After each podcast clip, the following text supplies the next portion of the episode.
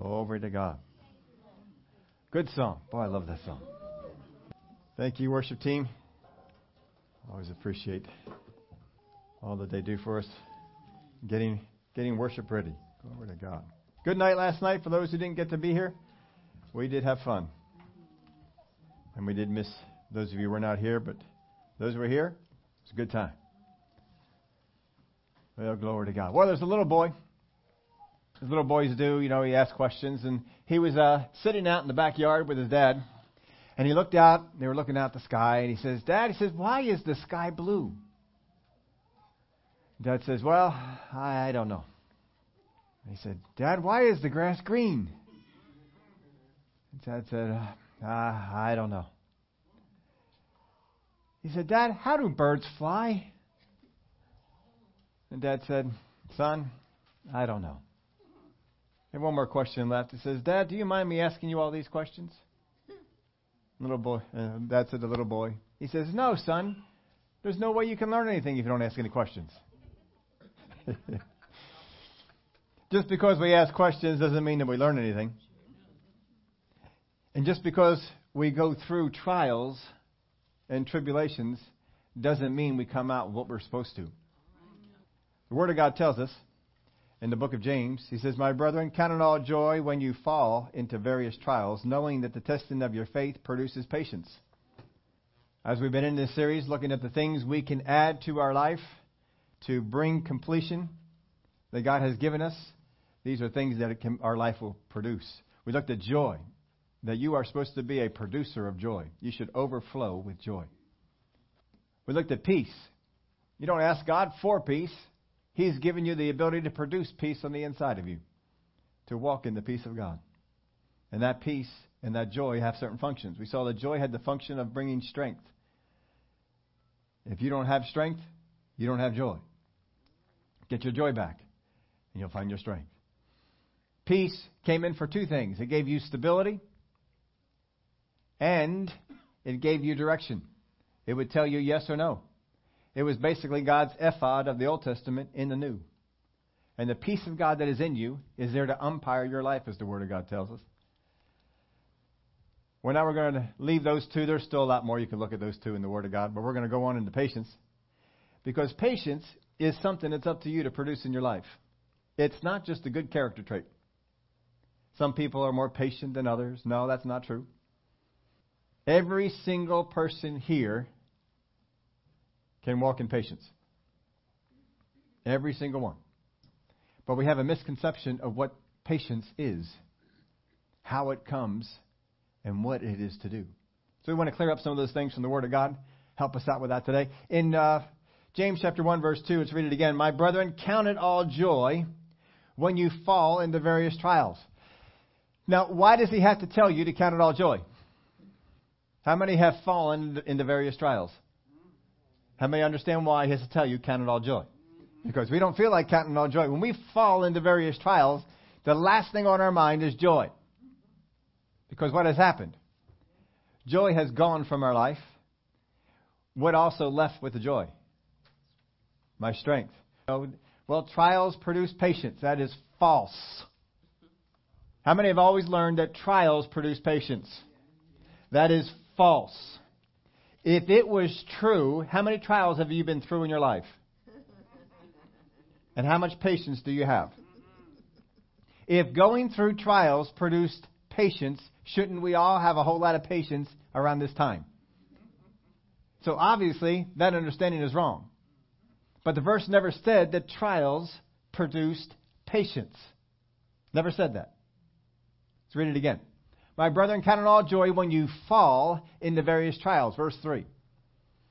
Knowing that the testing of your faith produces patience.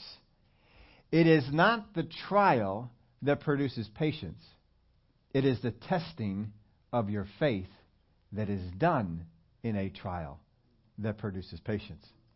So if you go through a trial and never let your faith be tested, you will not produce any more patience. Now, many times Christians are going through trial after trial after trial, hanging on to that thought. Well, trials produce patience, so this is good. hanging on to that thought, but it's not producing anything in their life at all, except frustration, anger, resentment, and a bunch of other things. Now, how many would like to take your trials and have them produce something? I mean, if you're going to go through the trial, you may as well produce something, right? Go back to verse 2 again. Look at this.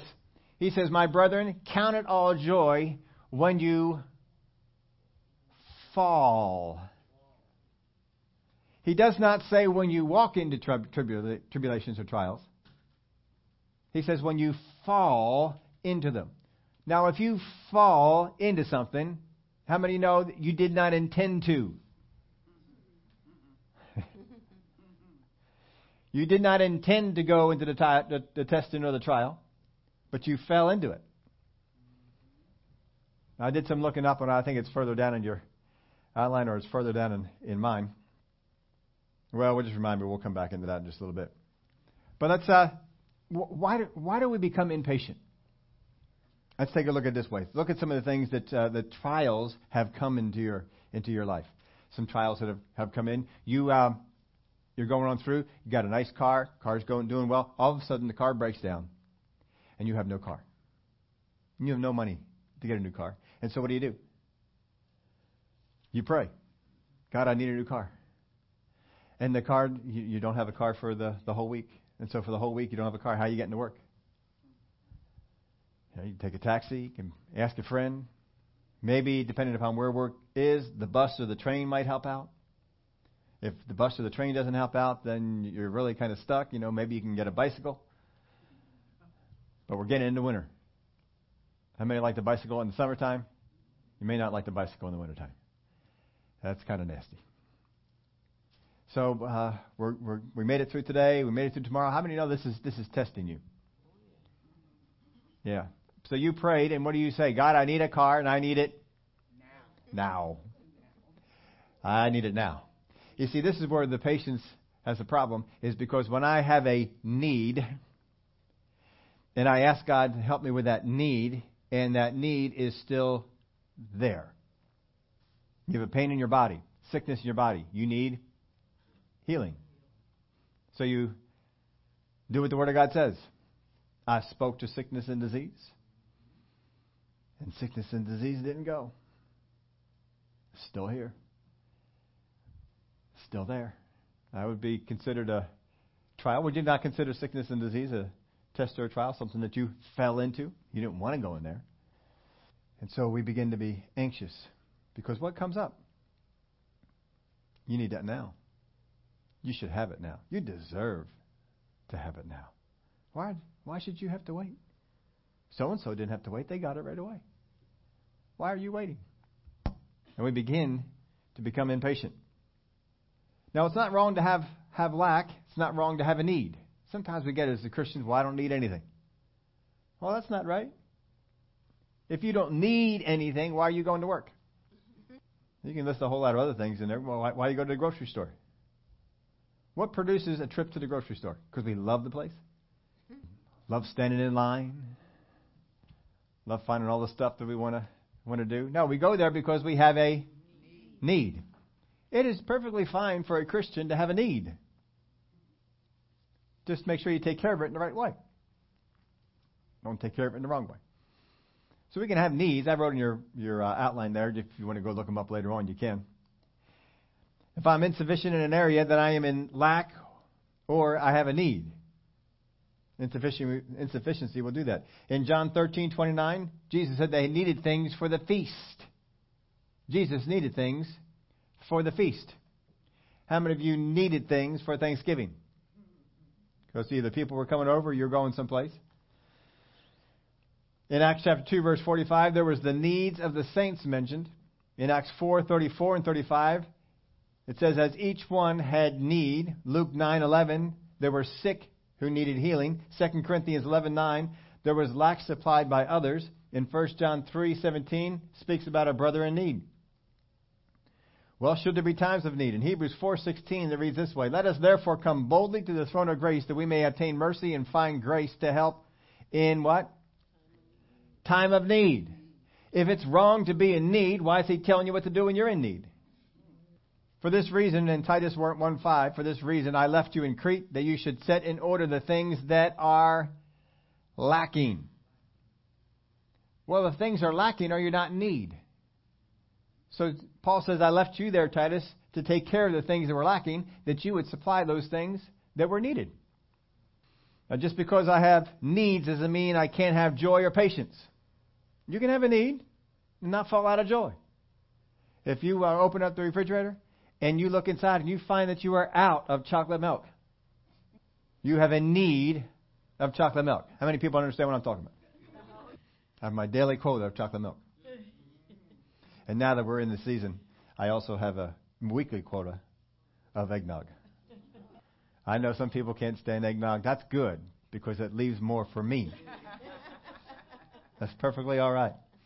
I just have to. I have trouble not gulping the stuff down. It's so good to me. I just, you have to try and sip it, you know, and just enjoy it because it is very a whole lot of calories. A whole lot of calories. I put up on Facebook on somebody's page. It said one of the reasons I run is for eggnog. Do enjoy that, but I don't think that has any benefits like chocolate milk. I, I don't pretend that it has any benefits at all, except that it tastes good. That's all that we all that we have there. But it's okay to have a need. You have a need, you know what to do to, to supply it. Just because we're out of chocolate milk, just because we're out of coffee. How many people want? You feel that? I, I don't feel that at all. We're out of coffee. I don't even know it. I, I have no idea that we're out of this stuff. But if you are out of coffee, how many know the morning is not going as well? Yeah, we need that. We need that coffee to come on back. Uh huh. So you understand what it is to have a need. But just because you have a need to supply coffee into the house or whatever else it might be doesn't mean your joy has to go away. You can still have a need. Be joyful. Now let's read this whole thing again here. My brethren, count it all joy when you fall into various trials. That doesn't just mean to be joyful in the trial. Because that's not what he said, is it? What did he say? Count it all joy when you fall into various trials. That's what he's saying.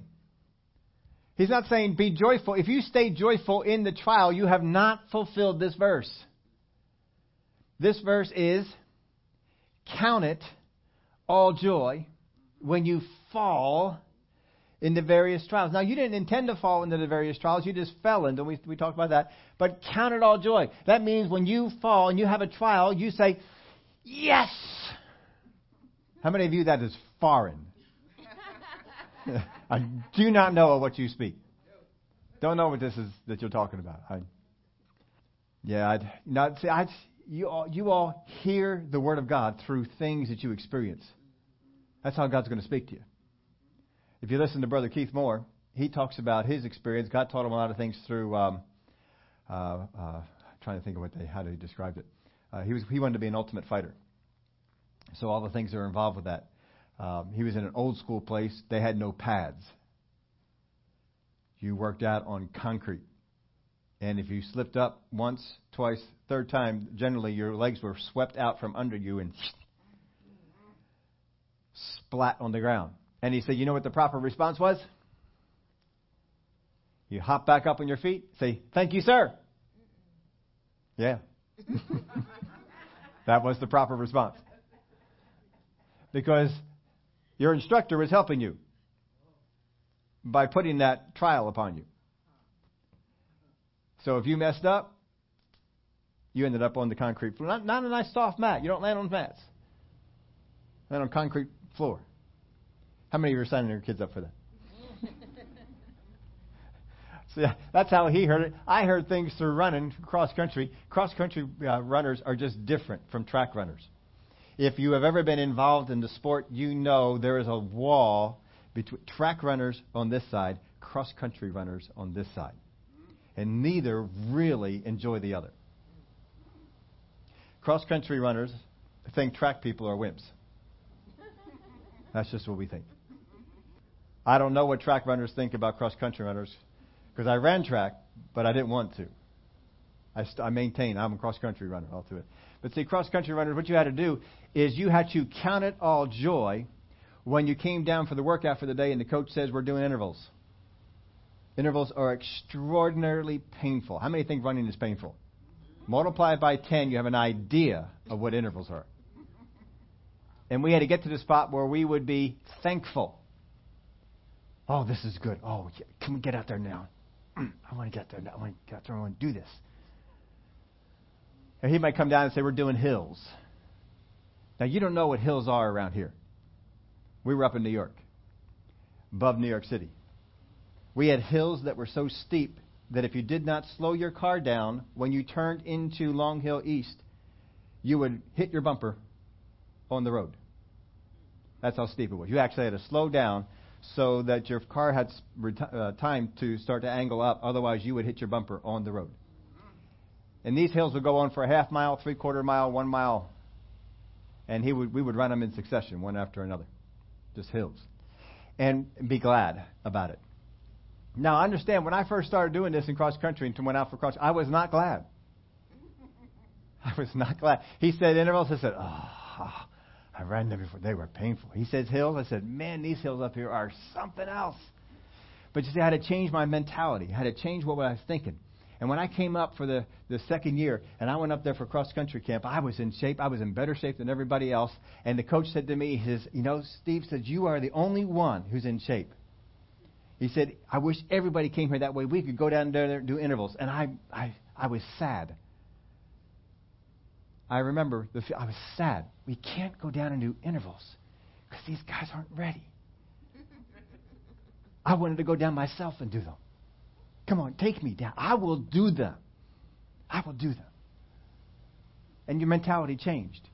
Because here's the thing if you did not change your mentality, didn't change your mentality to it, you didn't get the benefit out of it.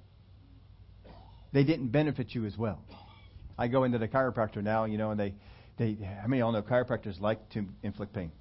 I think it's a requirement to be a chiropractor that you have to like to inflict pain. Not just be able to inflict pain. I think they have to enjoy it. And so, you know, they, they I'm on there on the table and they're they're pushing the buttons and it hurts it does hurt. You know, I I work the muscles, they get them in pain, and and uh, she goes, "Is this too much?" I said, "No." I said, "You should do it more." And she's not used to that mentality. I told her, "I'm I'm used to chasing pain." We were taught chase the pain. Pain is good. This is this is good. Chase it. If you feel it, go after it. And so I said, make it hurt more. Do more. It's a mentality. Why? Because I go there. Why? To feel better. In order to feel better, what do you have to have happen first? You have to have the pain. So what do you want? So you have to change your mentality.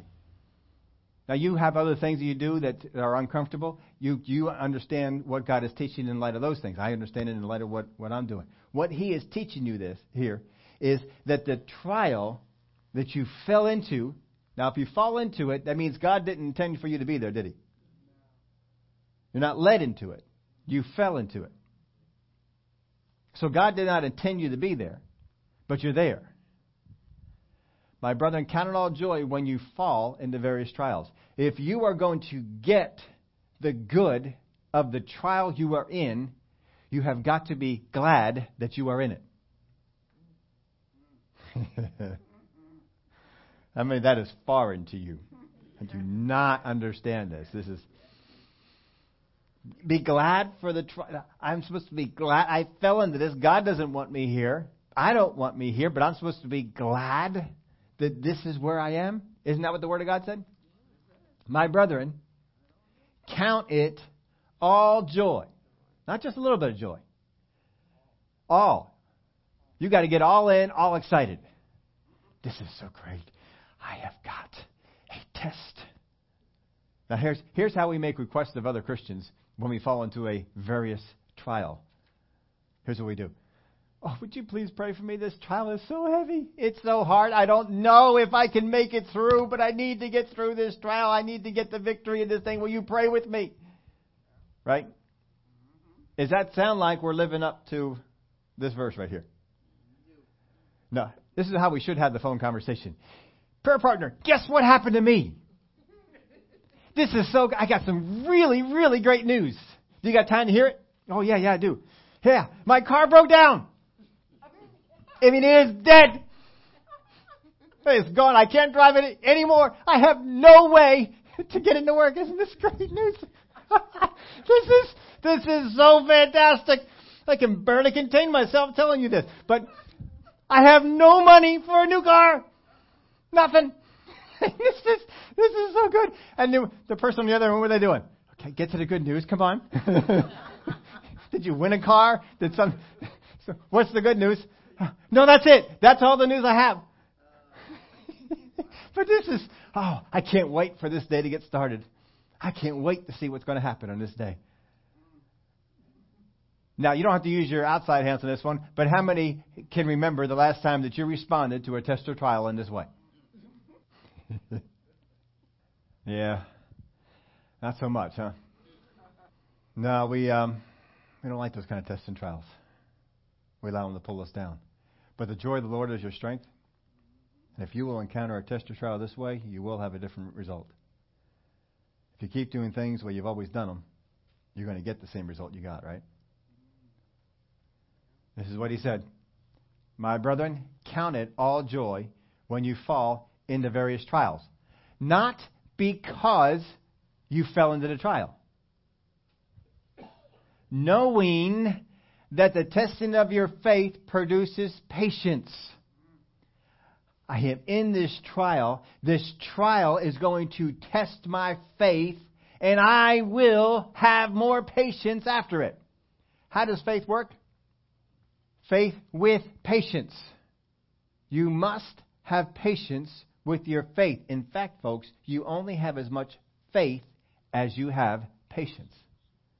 Now, we last last Sunday we handed out those uh, forms for your kids, little uh, children's bulletins, and they filled them out. It was amazing. There was one thing that showed up on every single uh, child who filled them out. Every single one who wrote these things down. This is what they this is the, what they said. They all wrote this faith that is not tested is not known. Every single one of them wrote that down. Put it right on their on their thing. I said, boy, I didn't think I emphasized that that much. Did I really emphasize? But every single one of them put it in there. Now, not everyone spelled known right,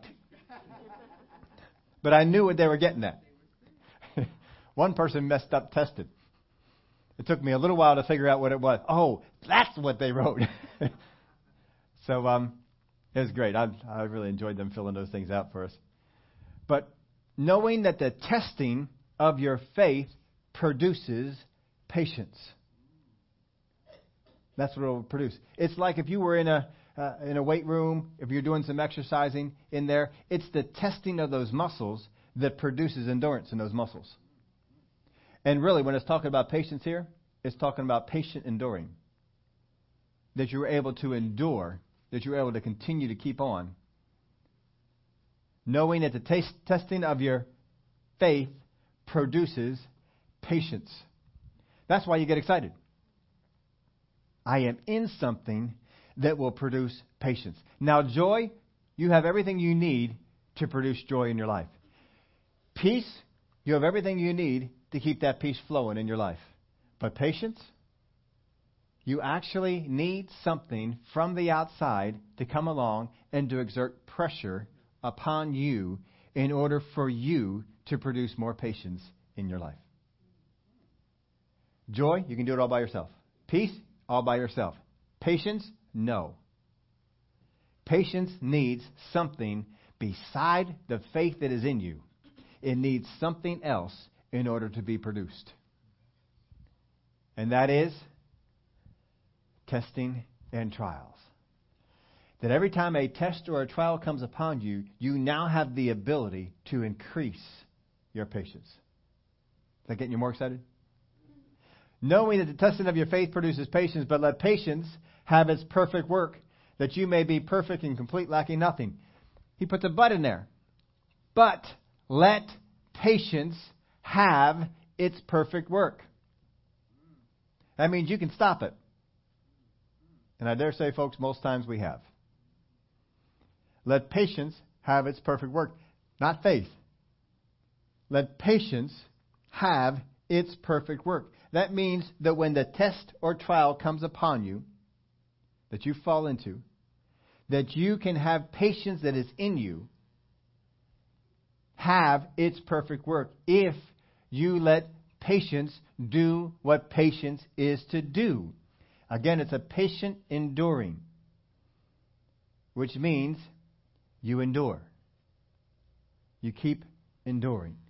You hold on. You don't let it go. I have never had a bulldog, but how many here have ever had a bulldog? No one. How many ever had a neighbor who had a bulldog? Nope. All right. Then you're just going to trust me on this one. I'm going to tell you all kinds of things about a bulldog, and most of them may not be true. No, I'm just going to tell you the true ones.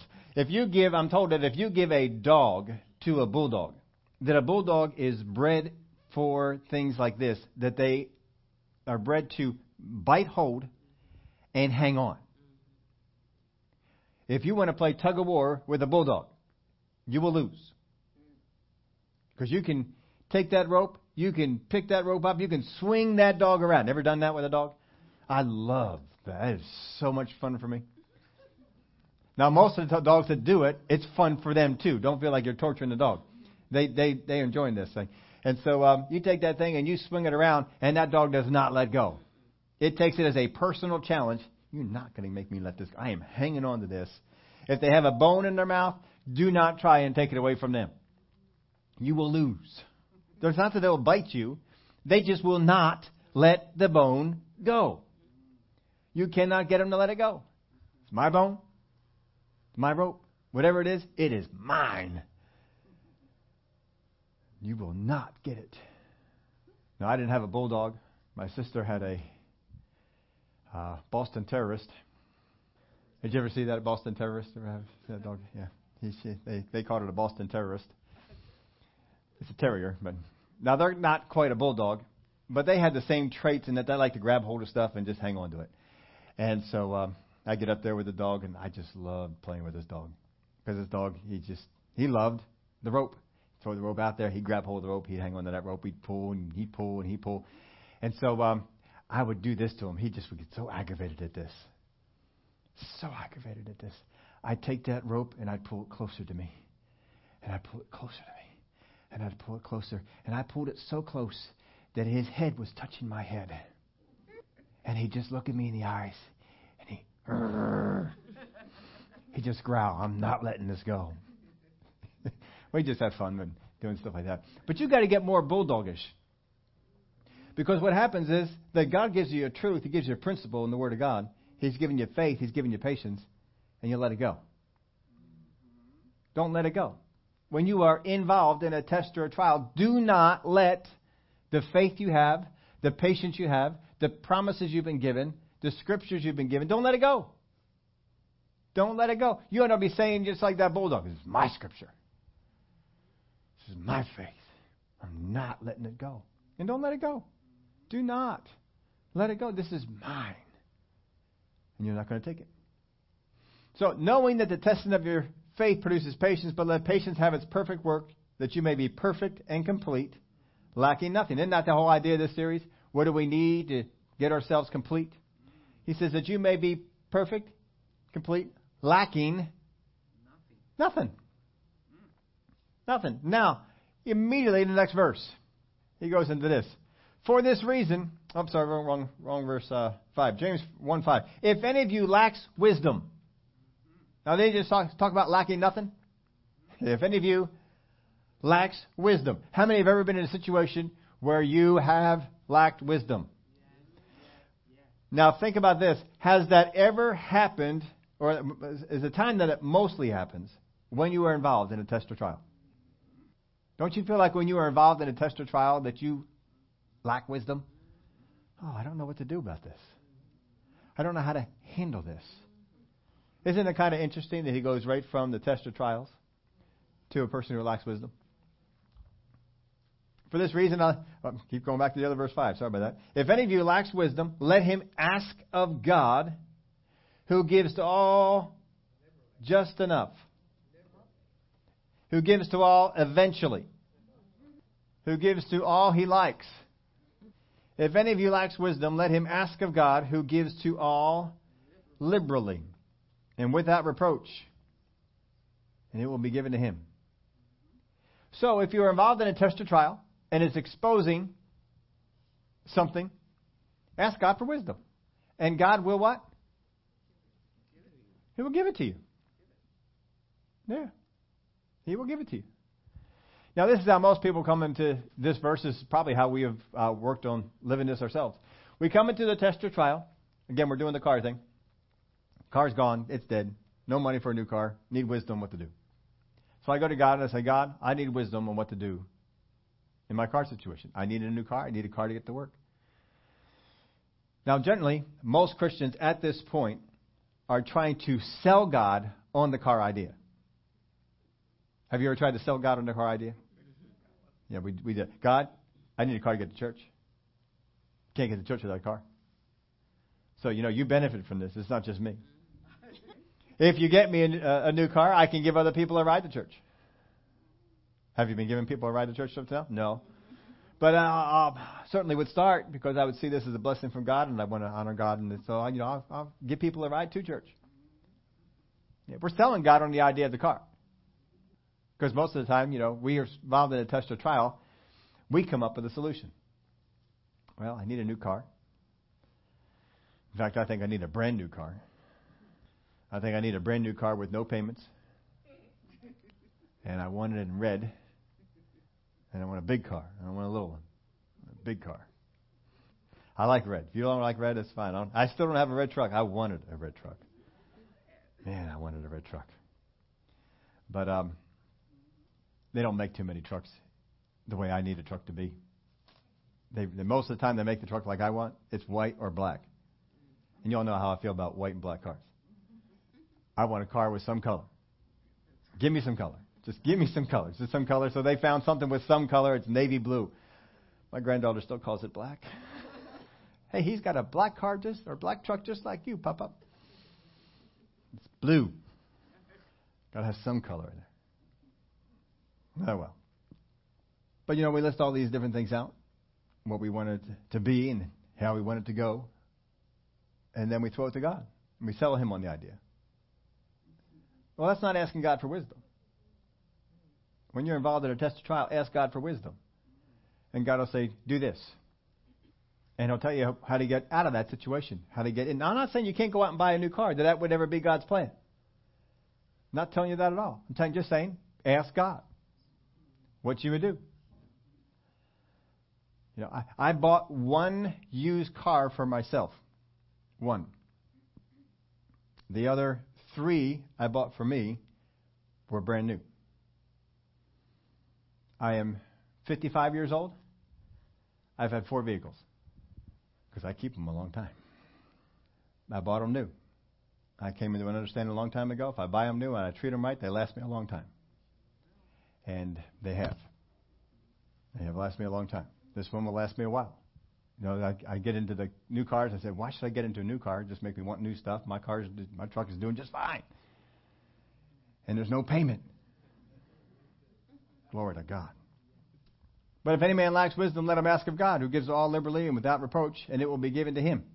So you, you you're lacking wisdom on a thing. Ask God, God, how should I take care of this car situation? What should I do? And God may drop into your spirit. Uh, go over here, look at this one, uh, talk to so and so. He may do all kinds of things with you to open up an avenue and open up a way for you to, to get a new car. But listen to him because he's got a plan, and his plan will work. Now, before we move on from this, there is no way to get this translation digitally. I have tried, but it's one of my favorites. If you do not have a Williams translation, we did order a bunch of them in. I think we still have a few over there, don't we? Yeah, you can get one. It will cost you $516, but you can get one. No, we don't sell. I think only, I think they're only 20, and uh, and worth every bit of it. You cannot, I have not yet, you cannot find it digitally. You had to go back to the old fashioned method here. Verse 2. You must consider it the purest joy, my brothers, when you are involved in various tri- trials. Makes it even worse, doesn't it? For you surely know that what is genuine in your faith produces the patient mind that endures. For you surely know that what is genuine in your faith produces the patient mind that endures. Because the patience that is spoken of here is a patience of enduring, not a patience just of waiting, a patience of enduring. But you must let your endurance come to its perfect product so that you may be fully developed and perfectly equipped without any defects. That's how Williams puts it. You can read the rest of it in there too. It's all good. He is um, Williams is probably the best translation on translating a Greek verb. The best at it. Because Greek verbs are the hardest things to translate into proper English because they just have so many ways of, of um, depicting what they, what they want to say. And we don't. But he, got, he, he accomplishes it there really well. All right, let's go on to this. So patience is produced. That word there, fall, I knew I had this in here somewhere. It comes from a compound word. The first part of this word means around. And it means to fall into something that is all around. When he says fall into various trials, he is saying fall into things that are all around you. There are trials all over. And that's what this verse is saying. But here, how, are the, how are we to produce the patience? So I have uh, a number of steps in here for you, numbered them throughout here. The first one was maintain your joy. Maintain your joy. Keep your joy there. Don't let your joy fall away. And understand that when you are encountering the trial, don't get mad, don't get angry, don't get whiny. Maintain your joy. People who whine are not joyful. Number two, you may fall into various trials, but don't walk into them. Don't make your life any harder than it has to be. Let God guide you around a lot of the pitfalls that are out there. But every once in a while, you may fall into one. Doesn't mean God intended you to. But if you did, some good can come out of it. Now, number three, he hasn't revealed it yet. But James tells us to let patience have its perfect work, which means it's up to you. Let's go on. Let's read verse 4 again. But let patience have its perfect work, that you may be perfect and complete, lacking nothing. If any of you lacks wisdom, let him ask of God, who gives to all liberally and without reproach, and it will be given to him. And it will be given to him. Is there any question about that? If any of you lacks wisdom, let him ask of God, who gives to all. How many of you are part of the all? All right, four of you. I don't know if we can help the rest of you. You are part of the all, whether you want to admit it or not. If any of you lacks wisdom, let him ask of God, who gives to all liberally and without reproach, and it will be given to him. He will give it to you. It's not a question. He will do it. keep that in mind. You've got to keep that part in mind to go on from here. So here's the third thing. Ask for what you need. In order to produce the patience, you fall into the test or trial. Test or trial generally exposes a lack of something. Right? Has have you ever fallen into a test or trial that it was not pointing to a lack of something?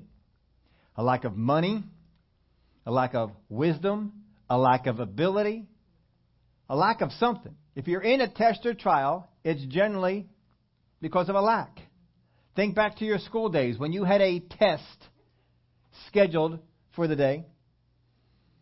If you were nervous about the test, it was generally because you felt like there was a lack on my part compared to the test. The test is up here, my knowledge is down here. But if you approach a test and your knowledge is up here and you feel like the test is down here, does it feel like a test? No. Remember that show? We talked about it before. Are you smarter than a fifth grader? How many are shocked at how many of those answers you don't know? Mean, it's just kind of amazing. It's like, really? This was fifth grade? I knew this in fifth grade? And I don't know it now? The only thing that makes a question a test is if you don't know the answer. No matter how complicated the question, if you know the answer, it's simple. It's just one of those you don't know the answer. But he'll give you that wisdom that you need. But let him ask in faith with no doubting. For he who doubts is like a wave of the sea driven and tossed by the wind. So, number three, ask for what you need. Now, this is not a continual asking. This is God, I need wisdom in this situation. What's the Word of God say? I'll give it to you. Thank you, God, that I had that wisdom that I need. And we go on from there. We stay at peace because I have what I need. I ask God, He's going to give it to me. But we are then barraged by a number of people and a number of sources. Friends may come up to you and say, What are you going to do about that situation? How many have ever had that happen? People know that you're in a test or trial, and they come up to you and say, Sister, what are you going to do in this situation? And you don't have the answer yet, but you ask God. But you don't have the answer yet, so what do you say? I don't know. I don't know what I'm going to do. I've asked God, but I don't know what I'm going to do. I get kind of nervous because I need to make a decision. I need to go, but I don't know what to do. First thing I got to do right there is shut your mouth. Just shut your mouth. I think it was um, uh, somebody was telling me the story of George Mueller. Anybody know the story of George Mueller? Anybody not know the story of George Mueller? I'll get some hands on that. All right. So, all right. He's a great guy to go look up. He ran an orphanage for uh, for kids, and this man just could believe God for a million dollars as easily as you and I can believe God for ten. Just incredible. And uh, he, there was a particular time when this orphanage needed a large amount of money. He wasn't secret about it. It was a tester trial. And I don't know if it was a million dollars, if it was a hundred thousand dollars, it was whatever it was, it was a large sum of money. And the entire orphanage knew about it. The staff knew about it. The kids knew about it. Everybody knew we need this money in order to keep this place going. Then they had about two weeks until the time was due. And they'd come to him and they'd say, George, did you, uh, did you get the money? He says, No. Did you get any of it? No. But I don't need it yet. And they go on. He's just calm. Week before the, the, the thing is needed. Brother George, did you did you get the money? Uh, no. No. D- did you get any of it? No. Didn't get any of it yet. But I don't need it yet. I don't need it for a week. Three days. Brother George, did you get the money? No. Did you get any of it? Did anything come in for it? No. But I don't need it yet. I don't need it for three more days. He just went on. Day of. Brother George, did you get the money? No. Did you get any of it? No. But I don't need it yet. and he went on. And um, this is this is over. I believe it's over in England. And apparently, during his day, they really delivered mail. They had the morning mail and the afternoon mail. They delivered mail twice in a day. And so they had gotten their first load of mail in, and nothing was in there. And they gotten the second load of mail in, and he hadn't even opened it or gone through it. And so he was going to bed that night on the day that it was needed. And um, he's ready to go to bed. And as he's laying down to go to sleep, Spirit of God woke him up. Says, um, "Did you check the mail?" Uh, no, I'll check it in the morning. He said, "When the mail came in, did you notice a certain package, yellow in color?" Uh, yeah. Open it. Can I wait till the morning? Open it up. So he opened it up. And inside, there was a bunch of money, cash money, in the envelope. So he sat up, counted the money out, Oh, just enough. Turn the light out, went to sleep. it was just enough. And that was it. He went to sleep. I guess he was, well, you know, it could have been more. I don't know. It was just enough, and, and that was it. See, sometimes we get so anxious to get the answer that I put pressure on God. I need it now. Really, I want it now. And if I do that, I'm losing the patient endurance. And the trial is not having its effect upon me. any kind of positive effect. All it's doing is chasing my faith away. So, ask in faith. Now, well, ask for what you need. If you're going to ask what you need, you have to ask in faith. Because he goes on and he teaches about that. You got to ask in faith. Verse uh, 6 But let him ask in faith. So if you're going to ask, ask in faith with no doubting. With no doubting. Doesn't say some doubting. He says no doubting. And let him ask in faith with no doubting. Now, here's a lot. We, we go into the test or trial, and because the test or trial is putting pressure upon us, we're in the test or trial, and we ask God, God, I need money, I need wisdom, I need, whatever it is that I need, I ask God, God, I need, and we lay it on out there, and we, I believe that I've received that, and we go on, and then the test or trial begins to exert pressure. You know, you need that now. You better get that early. You don't want to be calling it close. You need to get that now. Why don't you have it now? Or people will come up. Do you know what you're going to do about that? And I don't know what to answer them. How do I answer these people? I don't have the wisdom yet. I don't have the knowledge yet. I don't know what I'm going to do. Just simply answer this I don't need to know what I'm going to do yet. When I do, I'll know exactly what I need to do. And go on. That's all you got to do. You don't got to say, yep, I got the answer, but I'm not telling you. You don't got to do stuff like that. Don't let other people, don't let the enemy, don't let your own flesh put pressure on you. Because these sources like to do it. Your flesh likes things. Now, when you are hungry for a pizza, when do you want it? I want it now because I'm hungry for a pizza now. So that's what I want. I want it now. I don't want it in an hour. I want it now. And we call it the pizza place. How long for a piece of pizza? We're busy right now. It'll be 55 minutes till we get it to you. That's too long. I'm going to go call somebody else. Because I want it now. So your flesh has pressure for it now. The enemy wants to get you to want it now because if he does, he gets you out of patience. So he's going to try and do that too. So you got lots of forces that are trying to get you into that now mentality. Whereas James is saying, don't be in that now mentality. Be in a patient, enduring mentality. If you ask God for something, He will give it to you. If you ask Him for wisdom, He will give it to you. He will. He will give it to you. That's what He said. He gives it to all. You're part of the all. But let Him ask in faith with no doubting. Now, don't think that Brother Hagin used to always tell us this. Just because a doubt came in your head doesn't mean you have a doubt in your heart. Keep that in mind. The enemy can throw a doubt in your head, doesn't mean a doubt hit your heart.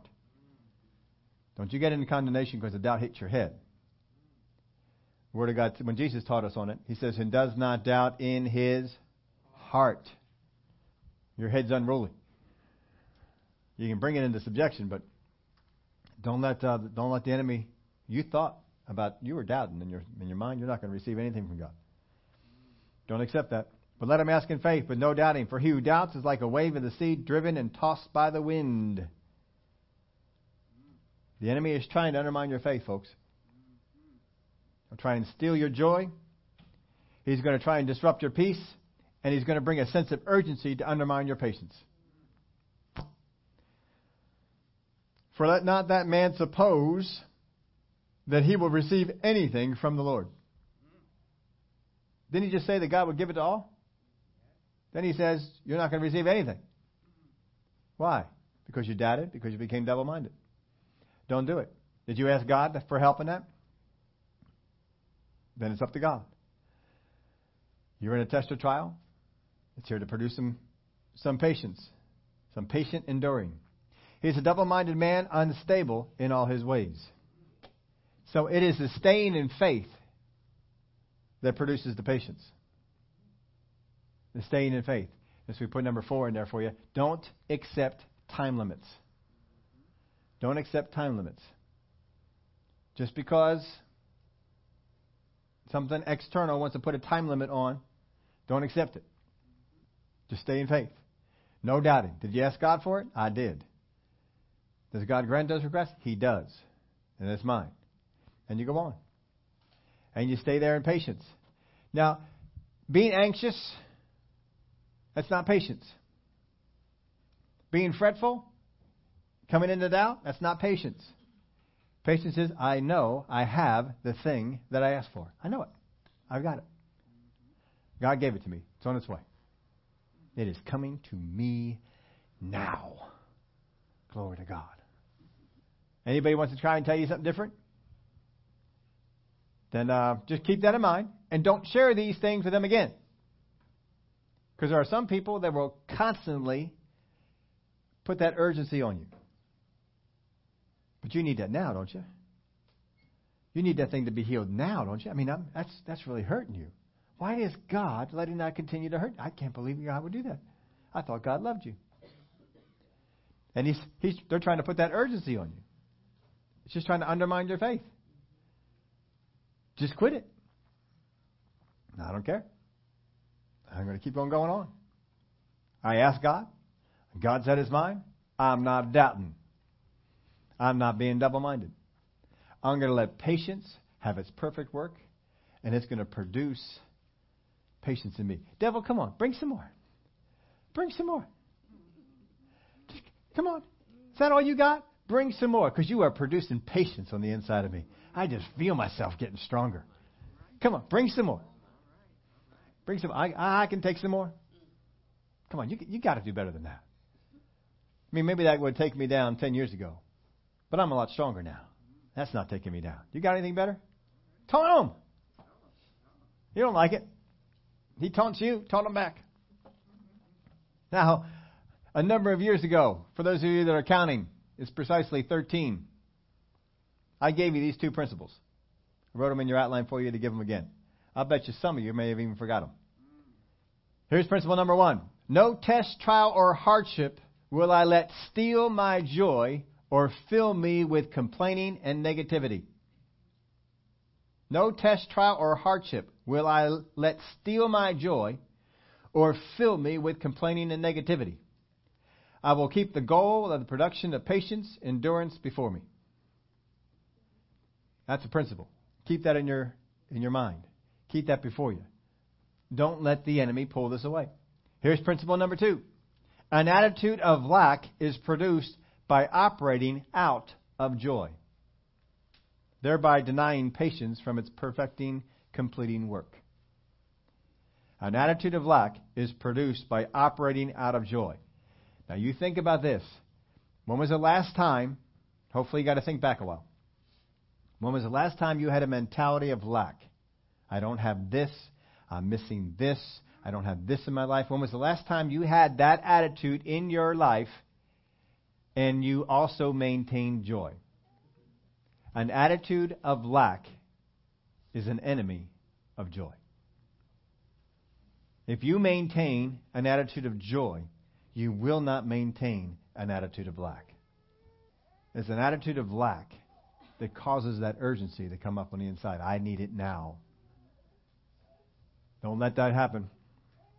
We're going to be talking more about patience, how it's supposed to have its perfect work, what it's supposed to be doing on the inside of you. Because this is imperative. You got it. We're going through tests and trials, but we're not getting anything that we're supposed to out of them. We're just going through the tests and trials. And it's no fun. We don't like tests or trials. If you understand what the test or trial is supposed to do, then you will get something out of it. I don't know if I've shared this story with you, but you know the first time I ran into the, inter- the interval workout, First time I ran into that interval workout was in high school. At this point, I had been running a good bit. I could get, because I didn't have a car, I could get anywhere I needed to go within 10 mile radius. That means I could run out there 10 miles and run back. And get there and get back. Anywhere, on any day of the week, I could get there. Generally, I was running to school, I was running home, I was running to work, I was running back from work. Altogether, just that was about uh, seven miles. That wasn't the running workout, that was just getting to school, getting home from school, getting to work, and getting back from work. That was it. But I could run all kinds of places. And gym class, they gave us what I ter- found out later, didn't know it. Found out later, they gave us a workout. They're getting us ready for the mile run. They gave us a workout for intervals. But the coach was gone. He was out for the week. He was out for the two weeks. I don't know. He was gone for a while, and somebody else came in, and no one explained to me what intervals were Intervals are simply this you run a short distance at a harder pace with an interval of rest in between. So, generally, uh, one of the more common ones you run a quarter mile at a speed that you want to maintain and take about two minutes rest in between. In college, we would do about 20 of these. So we'd run five miles, 20 quarter miles with about two minutes rest in between, and he expected us to run them at 90% speed. 90% of your top speed you should be running these uh, these things at. So it, and you had to he timed you, so you had to be first one had to be same as the last one. But they didn't explain that to me. So they gave me that that workout. They said the teacher got up there, substitute teacher said, "This is what we're going to do today. We're going to run um, quarter mile around the track, and then walk, and then run a quarter mile around the track, and then walk, and then run a quarter mile around the track, and walk, and then this is what we're going to do. This is the workout." I scoffed at it. I can run a quarter mile in my sleep. Are you talking to me? I don't need to be walking after the quarter mile run. So I just ran the whole whole session, the whole time. I just ran around the track. That's all I did. I didn't go fast and then walk and that. I missed the workout. But no one explained to me what it was. So I went through and I ran circles around all of them. I did more than they did. But if I'm not doing the interval, I'm not getting the benefit of the interval. I'm not going to explain. There's a whole lot you can tell you about how they benefit all this. It's not really all that, that important for this. What is important is this. I didn't know what it was supposed to do. Because I didn't know it, I didn't get the benefit. We don't know what the benefit of the tests and trials is supposed to do. So we're not getting it. We're not going through it the right way. We're going through tests and trials. We've had lots of tests and trials, but we're not getting any more patience. And the tests and trials aren't getting easier. We're not getting better at them. So we need to learn from the Word of God. What do I have to do when I'm in tests and trials? How can I get this down? That when I'm going through the test and trial, I know exactly how I'm supposed to do, what I'm supposed to, to accomplish here. Because it's really important that we do it. No complaining, no murmuring, no focusing on lack. Joy has come upon my life. And I am excited for what it's going to produce in me. And you're going to see our patience go up and then go up some more. If you get your patience to rise to a higher level than it is right now, what happens to your faith? It will increase. You cannot raise your patience without also increasing your faith. You can't do it. But the same is also true. You cannot increase your faith if you don't increase your patience. The two go up exactly even. You only have as much faith as you have patience to support it. So we've got to get that patience up. We've done all kinds of work to get our faith up. We've got to do some work to get our patience up. Because we got our faith ready to ready to roll. But the patience isn't there. So we're going to look at some other places in the Word of God and learn some things about patience and what we can do. Would y'all stand up with me? Today is our first Sunday of the month and Communion Sunday. We ask our ushers to come as they are distributing the elements for you all. The Word of God tells us that when we come into this time of communion, that we are to do a self examining. We're to check ourselves out. How am I doing? How am I doing? My forgiveness. Have I forgiven the people that are around me? Now, don't get the devil's side of forgiveness. The devil's side of forgiveness is anybody who's done you wrong, you need to forgive them. And if you haven't done it, then you're wrong. And it'll put you under guilt and condemnation. That's not the right way to do it. Forgiveness is has anyone approached you and said, I did something wrong, I did something against you, will you forgive me?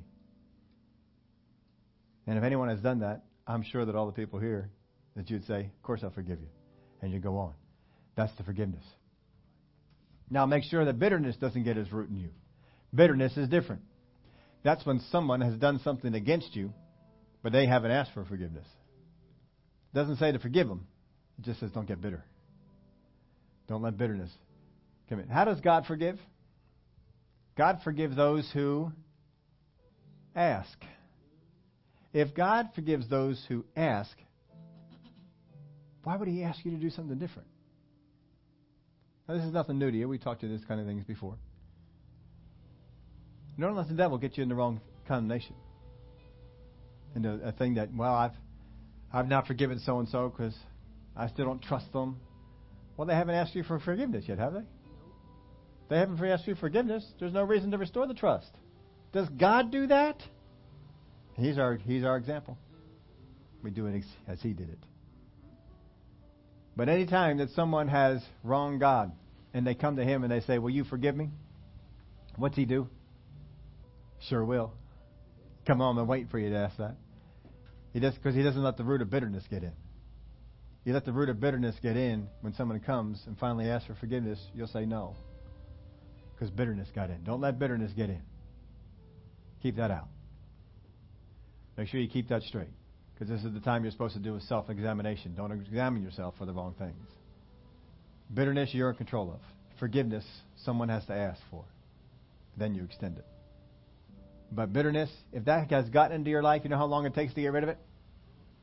You can get rid of it instantly. Just, I'm not going to hang on to that. Let that go. I am not going to be bitter towards so and so, whoever that might be. And you just let it go. But after you examine yourself, doesn't mean you're perfect. Doesn't mean that every bad thing that you've ever done that you're not doing them anymore. No. Just means that you stand forgiven before God. On the night that Jesus was betrayed, he started off by taking the bread. He said, This represents my body which is broken for you. The sickness, disease, the pains that were put upon this world because of sin, he bore them so that you don't have to. Let's remember what he did. Let's eat together. After supper, he took the cup. He said, This represents the blood of the new covenant. As often as you drink from this cup, you do it in remembrance of me. He shed his blood on the cross for us. No other blood is needed. No other price needs to be paid. Don't let the enemy tell you different. You've been redeemed. You have been bought. You have been set free. Let's drink together and remember. Glory to God. Father, we thank you that you are growing us up, that you've given us the ability to increase our joy, increase the peace we walk in. And Father, when we fall into various trials, we have the opportunity to increase our patience. And I thank you, Father, for the things we learn. Whatever trials we are in, we give you the praise and the glory for it. Help us to remember these principles that James taught us this week, and whatever it is that we come, up, come upon. In the name of Jesus we pray. Amen. Any other praise reports? Oh, we got a couple of them up here. All right. Vanessa says that she, I received a pay increase, unexpected. That's, that's nice when they're expected, but how much nicer when they're not unexpected? All right. Daryl, I had a piece of equipment break down in the middle of a job this week. I called one repair shop and they said it would be four to six weeks before I could have it repaired. I spoke to a second one. They said one to two weeks. God said, call one more. they said, bring it in the next day. I thank God for His mighty favor that He gives us through the hands of men. So you got it there the next day and they fixed it? Uh, they have it and they are fixing it. Better than four to six weeks and one to two weeks, right? That's good. I had one I forgot to write down when I came in. I was um, running along the 202 bypass. How many have ever seen a 202 bypass where they have those sections of fence that are taken out? You know, cars swerve off there and take them out. Yeah. Well, I, I saw that happen. there was a there was a car who was coming on up, and um, it was not my my wife's car. It was a silver PT Cruiser coming on up, and I heard this noise. There was all these cars on the 202, but I heard this noise and I thought it was kind of weird. But I was in a spot I couldn't really see the cars, so I moved over so the fence wasn't blocking it, and I, I looked over, and there was this PT Cruiser driving on not only a flat tire, but the tire had been chewed up and it's just kind of spinning around the wheel and basically on the wheel. But at that point, when I'm even with the car, I can't flag them down and tell them because they're traveling at 40 miles an hour, flying on down the road. This thing is going on. I says, man, that is not good. And so I kept on running and went on down to where I was going and came on back. And as I came on back, saw flashing lights. I said, I know what happened. And so I got close to it, and they had taken out um, three or four sections of the fence and had driven their car. I guess they were not in control of it for about a tenth of a mile on the on the trail. And then they finally came to a stop. Uh, by the time I was there, there was an ambulance there and um, three police officers and so forth. I was just at that spot eight minutes before. Now, the, the praise report, you could say, you know, thank God eight minutes before I wasn't there. But I'm, I was thinking, Father, if, if I was at that spot two minutes sooner, I probably could have seen her at a better spot and flagged her down and told her that, or I think it was a her anyway. Uh, I think it's because I think a PT Cruiser is a girl car. I think that's why I think that. I don't. I, I didn't really see the driver. I was focused on the tires. But anyway, thank God for for that. Um, keep some praise. We got another one.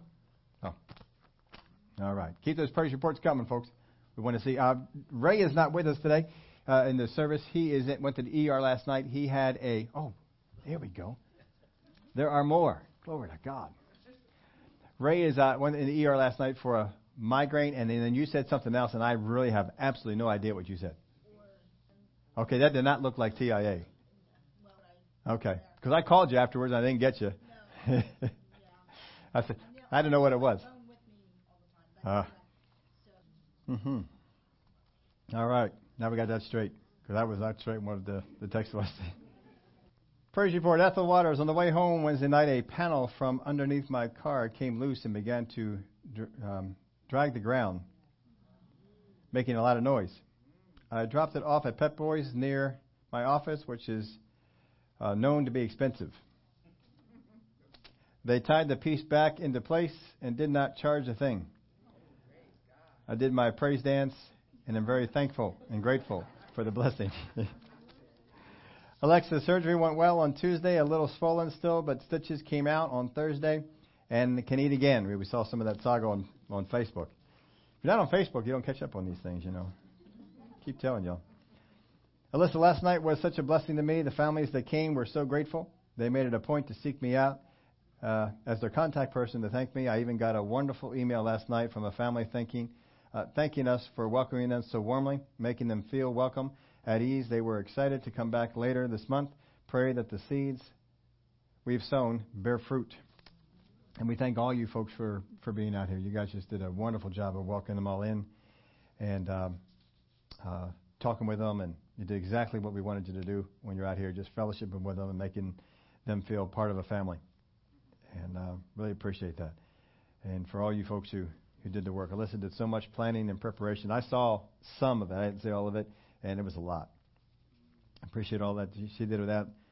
Connie and Nikolai were running around and helping and doing all sorts of stuff, and it was just uh, uh, one day they were doing things all all that day. And then Sharon came on by on on Friday, and uh, just helped paint, get all the the stuff in there painted up and readied up. And then she was having trouble with um, her leg, so Sharon went out with her and helped her buy the rest of the presents that were needed. we appreciate her being there and helping out with that, and all the all the rest of you. for coming on out and helping out in all the different ways you did. It was just a, it was neat to see everybody working on that. It was really fun. Uh, Alyssa needs prayer. We'll put that over here. All right. The Jacobs. Uh, so safe travel to and from Florida, plus a financial blessing at work. Uh, uh, above, oh, there it is. Okay, above what was expected. I don't do well with cursive right now. Seeing a greater, deeper presence of God in one of your children? Oh, it's in our children. There it is. It is plural. Okay. Seeing a greater, deeper presence of God in our children. Good praise reports right there. All right. Alyssa needed prayer for healing in her leg and shoulder. We can uh, lay hands on her for that. Uh, Jim is also, he was back in the ER. Did you get the gist of what was going on with that? Okay. He's not here this morning. Uh, he was still having some things going on with that. So uh, let's uh, bring Alyssa up. We'll lay hands on her and um, and and pray for them. All right, come on. Now, when you're praying praying for Ray, when you're praying for Jim, now remember, we don't ask God to heal people. Because what did God do? Sent Jesus. Sent Jesus. The work's been done. He gave us His name. We use His name against that. Uh, but you can pray for Ray. You can pray for Jim that their their faith is encouraged, that their faith stays up, that they had the patience that they need. you can pray for things like that. Those are good things to, to pray for. All right, let's all stand up one more time. Leg and shoulder. I've been hearing more about the leg. That's the higher pain, higher pain level. You coming up too? That's uh, that's the sh- uh, right shoulder, right? Mm-hmm. In the name of Jesus, we speak to this shoulder right now. That whatever it is that's tight, whatever it is that is not connected in the right way, in Jesus' name, that will be done right now. Healing power of God come in and restore this shoulder and restore this hip and this leg, that it is working and functioning and there is no pain. Pain, we command that you leave this body right now in the name of Jesus. Father, we thank you for it. Glory be to God. Hallelujah. Amen. Oh, glory to God. Well, whatever it is that you're facing, ask God for wisdom for it, and God will give it to you. Write up some testimonies some things that uh, God is doing for you in, in that, and get some praise reports in there, what, what God is doing. Have a great rest of the week. Today, after uh, at 1 o'clock, we're going to give you a chance to go out and get something to eat. We're going to be going over some of Jesus' teaching. The disciples asked Jesus three questions. When will these things be? What will be the sign of your coming and of the end of the age? We're going to see some things that Jesus teaches that the last time we looked at this was not happening. There are some things that are happening now that show some light on what Jesus said. If you want to understand what that is, you have to come on out to class at 1 o'clock. We're looking at Jesus' teaching on the end times, and we're going to see some things that are happening right now in light of what Jesus said would be happening. So we're going to go over that uh, at that uh, in the class here at 1 o'clock. We'll go from 1 to 2. The people who are in the financial uh, peace class said that they really rather to only do one class and, and not. So when we're having the end times class, we won't have the financial peace class. So we're just having that one. And then next week, there are no classes because we have a baby dedication. Who could that be? baby dedication next week. So after that, uh, she has some family coming in, and uh, they'll be doing some family things after the after that, so we won't be able to be here for the for the classes. So that this will be the last class for December because then we have Christmas and things going on with that. So uh, this will be the last class. We'll pick up the rest of them in January. Wednesday we are here for the midweek service, and you all, if you were not here for the uh, church meeting, the people that were here spoke in your place and decided that uh, no no service Sunday morning, big service on Saturday night. So we're starting Saturday night, 6 o'clock, going until 8 o'clock. It's going to be a kind of a normal Sunday service with candlelight thrown in at the end. All right? And then no service on Sunday. You pray for me because I'm not used to I'm not used to this. I, I don't know what I'm going to do on Sunday morning here. but that's what we're, that's what we're doing. I did not expect the vote to go that way. I was really I was just kind of surprised. I said, "Nah, surely not, We'll probably about half and half, and then we'll probably. But uh, anyway, it was quite overwhelming. So that's uh, that's fine. It's good to be with your family, folks. You are not people who just comes out on Christmas and Easter for for service. You come out all year long, and uh, it's not going to uh, hinder your place in heaven much. no, it won't mess with it at all. Have a great rest of the day. Hope to see some of you at one.